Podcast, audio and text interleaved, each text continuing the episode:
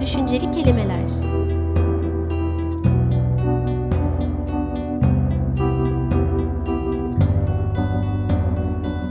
Düşünceli kelimeler. Merhaba ben Bulut. Ben Hakan. Bugün kendimize dönük ama aynı zamanda bizim buluştuğumuz pek çok insanın da faaliyette bulunduğu bir konu hakkında konuşmak üzereyiz. Bir konu demenin kendisi biraz hatalı doğrusunu isterseniz. Çünkü bu bir konudan ziyade bir davranış biçimi. Ve pek çok farklı şeyle ilişkili, ilintili. Bunlardan bir tanesi düşünme faaliyetinin kendisi. Bir diğeri doğrudan yaşamsal faaliyetlerimiz. Bir diğeri duygusal zekamıza hitap eden tarafı. Sanattan nasıl beslendiğimiz, sanatın üzerimizdeki etkileri, sanatı deneyimleme biçimleri belki diye geniş bir havuz açabilirim. Şimdi sen bunu söyler söylemez ben de hani derler böyle bayrağı devralıp e, sanatı ve sanatla ilgili birçok sözcük bir arada aslında bulunabilir diye düşündüm. Çünkü seninle e, kayda başlamadan konuştuğumuz bir şey vardı. İşte bir sözcük ama o sözcüğün, sözcüğün pardon değişik çağrışımları var. Onun takdir etme gibi bir çağrışımı var. Bir şeyi beğenme gibi bir çağrışım var. Şöyle bir şey yapsak nasıl olur? Biraz yani tarz olarak. Heidegger'in metafiziğin metafiziğe pardon giriş çalışmasında söylediği çok güzel bir e, benim çok hoşuma giden bir giriş cümlesi var. Biz bu çalışmayla metafiziğin ne olduğunu aslında tanımlamayacağız diyor. Şöyle bir şekilde devam eder. Metafizik bir sorunu ele alıp böylece metafiziğin içine doğrudan dalmak suretiyle metafiziğin aslında ne olduğunu tartışacağız ama tanım yapmayacağız. Biz de belki biraz senin o son bıraktığın yerden aslında bir tanım yapmak yerine Hı hı. tanımdan çok konu üzerinde konuşarak oraya o konuyu tartışma. Şöyle dersem hem fikir olur musun? Ben mesela Heidegger'in metafizik kitabıyla ilgili hep onu düşünmüşümdür ve bahsettiğin açıklamayla ilgili. Aslında bence orada sağlamaya çalıştığı Heidegger'in bir anlamda metafizik bir deneyim. Sadece metafiziği, göz, metafiziği gözlemlediğimiz bir okuma değil ya da bilgilendiğimiz ve metafiziğin kodlarını çözmeyi öğrendiğimiz, neyin metafizik, neyin olmadığını kodladığımız bir şey değil. Metafizik bir deneyimleme süreci ve bu anlamıyla biraz da okuyanın kendi deneyiminden anlam türetmesine olanak veren bir metin olarak görürüm bunu. İlişkili başka bir şey gelir aklıma bu söylediğinle senin verdiğin Heidegger örneğiyle birlikte. Tolstoy der ki bir kitabın konusu kitabın kendisidir. Yani kitabın içinden bu kitabın konusu savaş, bu kitabın konusu işte küçük burjuva, bu kitabın konusu yaşama arzusudur diye çıkartamazsınız. Kitabın bütünü kitabın konusunu oluşturur. Nereden çağrıştı bu? Aslında belki de biraz şöyle bir şeydir üzerine kafa yoracağımız fikir deneyimleme. Mesela senin söylediğin işte bir örnek üzerinden verip de onu anlatma. Şöyle bir şey rica edebilirim bizi dinleyenlerden. Müsaitse eğer ki sizin için şu an bulunduğunuz ortam artık herkesin birden fazla ekranı, hoparlörü falan var. Ya da bir bilgisayar ekranı içerisinde birden fazla açabilirsiniz. Kendiniz size sanatsal hazzı, sanatı değerlendirme keyfini, huzurunu, arzusunu katan bir sözsüz şarkı açabilirseniz bizi dinlerken ve kendinizi gözlemlerseniz mutlu olurum. Böylece belki de o dediğin deneyimi yaşamak. Şimdi deneyimi yaşarken ben biraz e, tam da sanırım bizim söylemeye çalıştığımızla uyduğunu düşünmekteyim. Tabii karar öncelikle sohbet olduğu için sende. Başlıklar ve bu başlıkların ifade etmeye çalıştıklarıyla konuların kendileri arasında bir de genelde uçurum olur. Mesela Hı hı. Tolstoy örneğini verdin ya dediğin kitaptan şeyin çıkması işte Heidegger'de e, anladığım kadarıyla eğer anladıysam e, sana katılırım çünkü zaten Heidegger'in birazcık da hem sözcüklerle oynaması hem de sözcükleri biraz yeri geldiğinde kendi arzusuna göre anlamlandırması. Yani okuyanların çok çok daha iyi bildiği, yorumcuların da çok sıklıkla söylediği. Tabii ben Almancam olmadığı için bilemeyeceğim ama çevirilerden bakarak e, okuduklarımdan Heidegger'in yaptığı şeylerden bir tanesi de şu. Mesela bir Yunanca sözcüğü, antik Yunanca sözcüğü alıp işte şu, şu şudur şudur gibi etimolojisiyle de gösteriyor ama birazcık da aslında kötüye kullanma var. Yani Hı hı. kendi şeyini ispatlama. Şimdi oradan geriye dönüp şeye geleyim. Başlıklar ve e, aslında bu deneyimleme noktası bilmem tabii ne kadar doğru bir bağlantı olacak da bizim bu deneyimleme sürecimiz ve bahsettiğimiz aslında konuları hep ilk şeyle başlıyoruz. Mesela programlarda da programı herhalde dinleyenler şöyle bir başlangıç diyeyim yap noktası yapıyorlardır herhalde. İşte başlığa bakıyor. Bakıp çünkü bir başlığımız var. Hı hı.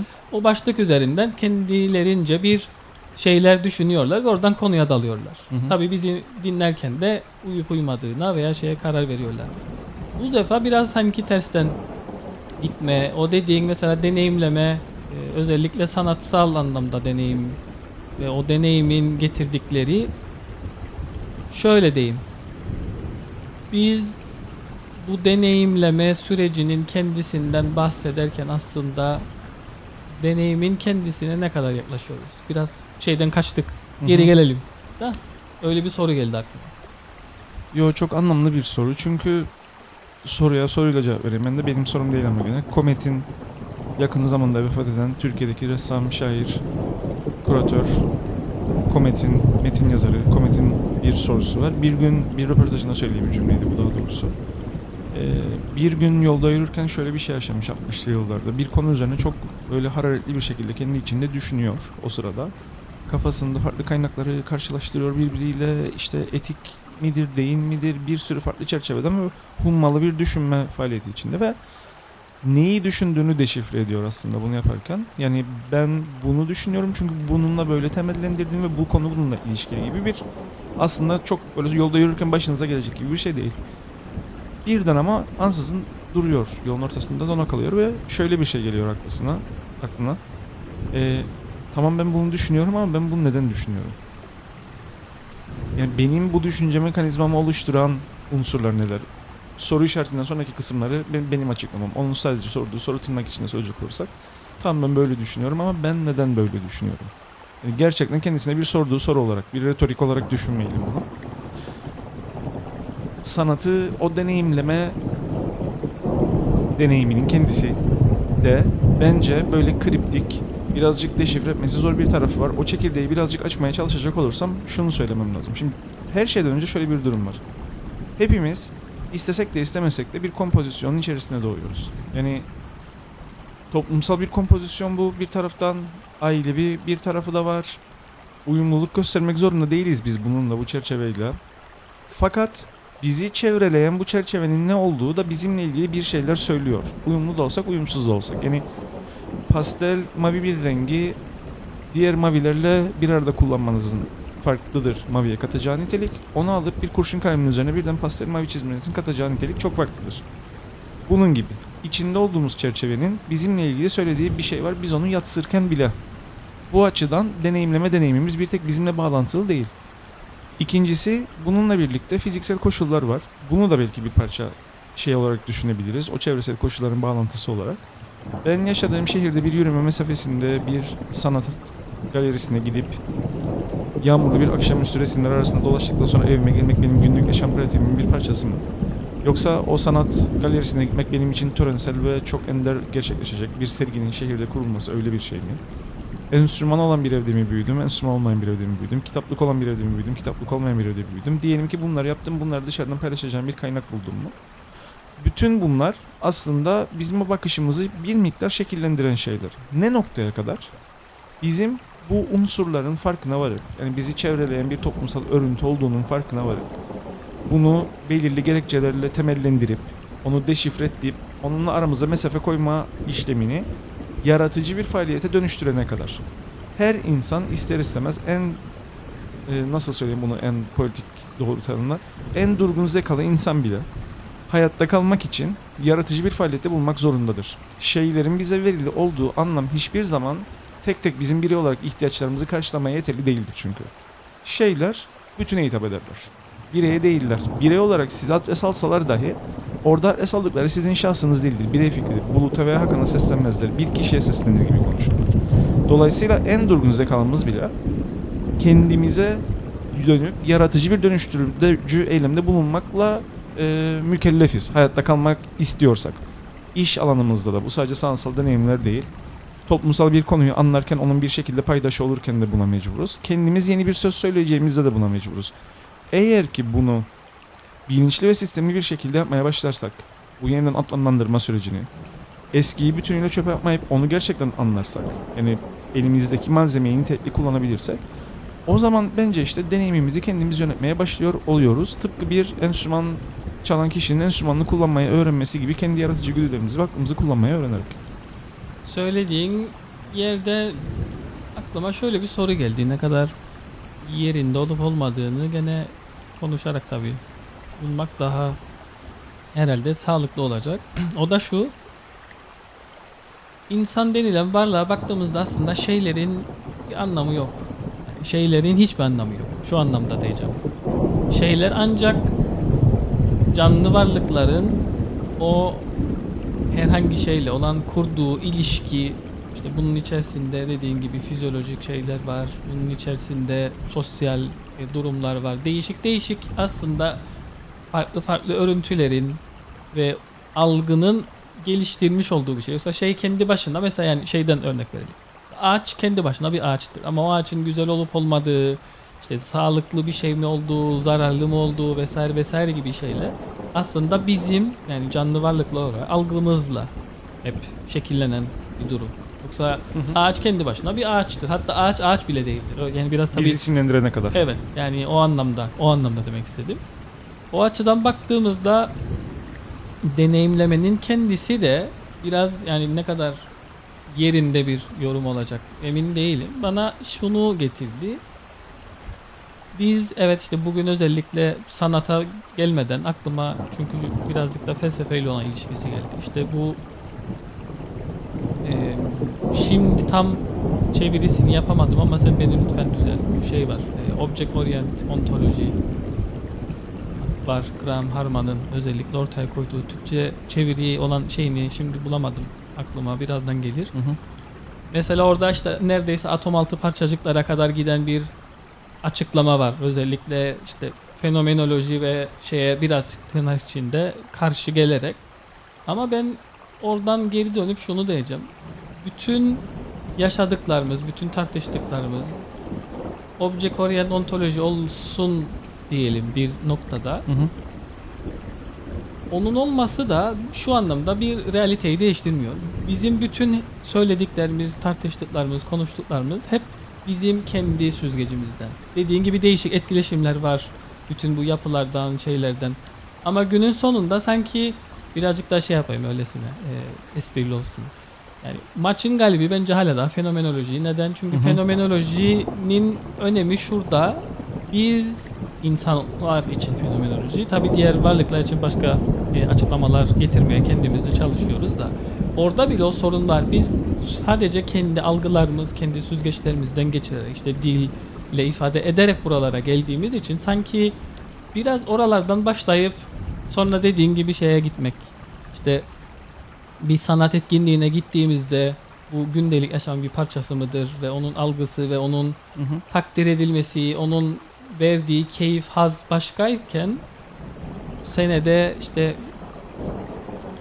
bir tane olduğunda başkadır. Hatta kendi çocukluğumdan bir örnek vereyim de oradan e, tekrar sana e, senin fikirlerine gider çünkü isterim duymak. Mesela benim çocukluğumda bırakın bu sanatsal etkinlikleri falan. Bazı mesela dergileri bulmak, bunu şey için söylemem bu arada. Yani güzel bir şeyden anlamda değil. Ama benim hayatımda denilebilir sebepleri de farklı da yani gerçekten rahatlıkla mesela Sky and Telescope, National Geographic Discovery gibi dergileri yani İngilizcelerini ilk bulduğum yer üniversite.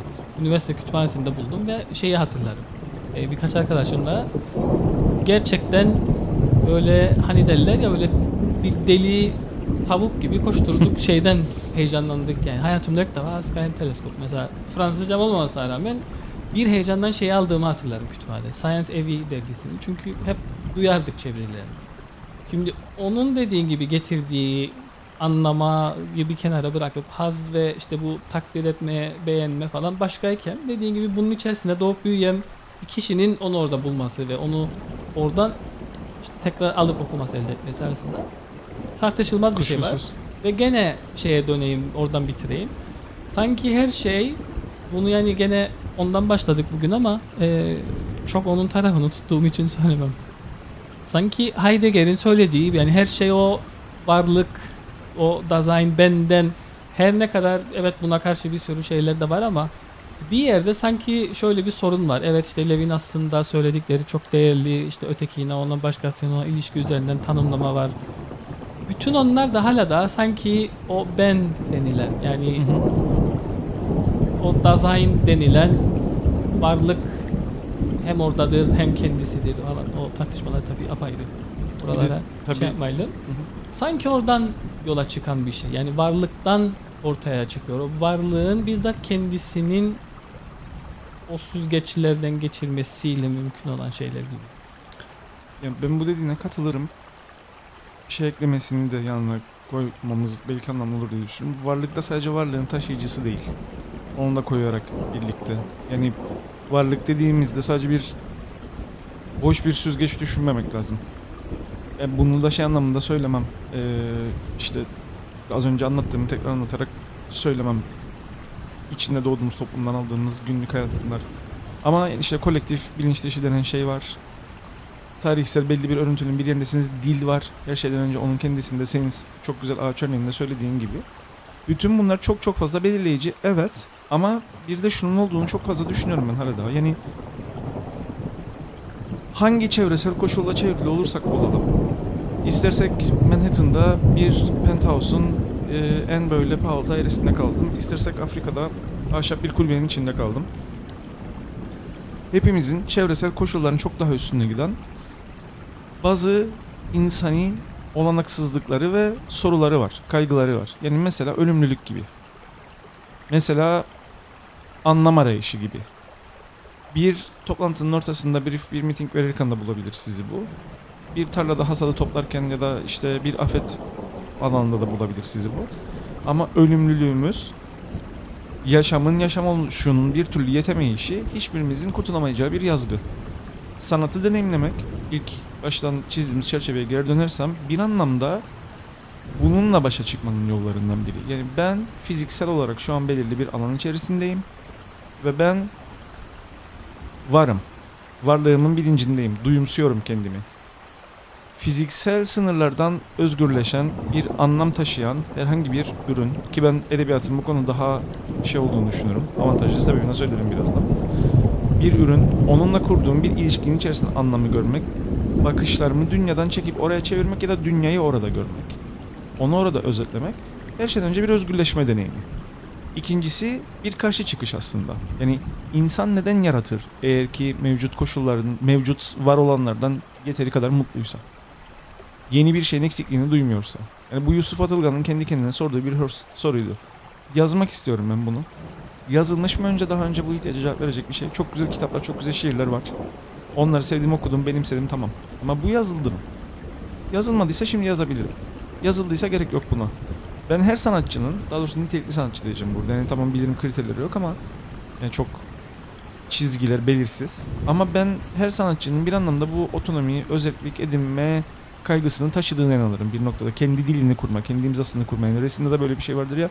imzayı kapadığınızda kime ait olduğunu biliyorsanız tamam o ressam başarılıdır. Size hitap eder veya etmez. Ya da üslup dediğimiz şey edebiyatta. Edebiyatın daha da avantajlı olduğu nokta bence burada şudur. Diğer sanat eserleri yani mesela müzik belirli ses frekansları ölçebilirsiniz. Dalga boyları, varlığı yatsınabilen bir şey değil çaldığında eğer ki duyuyorsanız. Resim bir tablonun içerisinde fiziksel sınırlarından bahsederim. Anlamsal değil tabii ki. Heykel aynı şekilde bir obje. Sinema filminin başladığı saat ve bittiği saat var. Tiyatro se- e, piyesinin aynı şekilde. Edebiyatın belki nesnesi kitap ama anlattığı şey bütün o gördüklerimize eş düşecek. Özellikle romandan bahsedersek görsel ikinci bir alan. Gerçeğin alınıp dönüştürüldüğü yani gerçekten bir evin olduğu, gerçekten bir karakterin olduğu, gerçekten bir yemeğin yendiği ama bütün bunların kurgu dünyası içerisinde dönüştürüldüğü kafamızdaki görüntüler havuzuna eş ikinci bir havuzun oluşturulduğu bir alan. Bu bence işte o varlığın otonomisinin en fazla görülebildiği yerlerden bir tanesi. Bir şey üretmek, yeni bir dünya kurmak ama bunu verili olanlardan dönüştürerek kurmak. Ve sanatın da özgürleştirici, deneyimin özgürleştirici tarafı olduğunun bu olduğunu düşünürüm. Yani bu anlamda da şeyi çok değerli bulurum.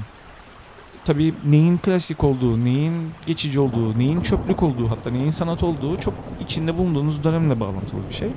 Yıllar yılı belediyeler deli gibi paralar harcadılar duvardaki yazılar ve resimleri silmeye. Bugün eğer ki semtinizde Banksy'nin bir resmi varsa duvarda evlerin değeri atıyor orada. Banksy'nin resmi olduğu için. Yani en anlamda bulduğum sanat eserleri böyle Banksy'nin duvar gibi yükselen gerçeklerin üzerine çizdikleri çok katı bir gerçeklik var mesela. Örneğin din olgusu ya da savaş ya da toplumsal gerçeklik. Bunun üzerine ne söyleyebilirim daha fazla? Bu karanlığın içerisinde ne çalabilirim? Mesela Titanic'te batarken hani hep söylenir ya e, orkestra çalmaya devam ediyormuş ve bunu biraz da aşağılayıcı bir tonda söyler insanlar. Bu bana çok anlamlı geliyor aslında. Yani o konuda hiç kimseyle hemfikir olamamışımdır orada. Ne daha da anlamlı gelirdi? Batması anında Batı Şahı hakkında bir şarkı besteliyor olsalar, yeni bir şey yapıyor olsalar.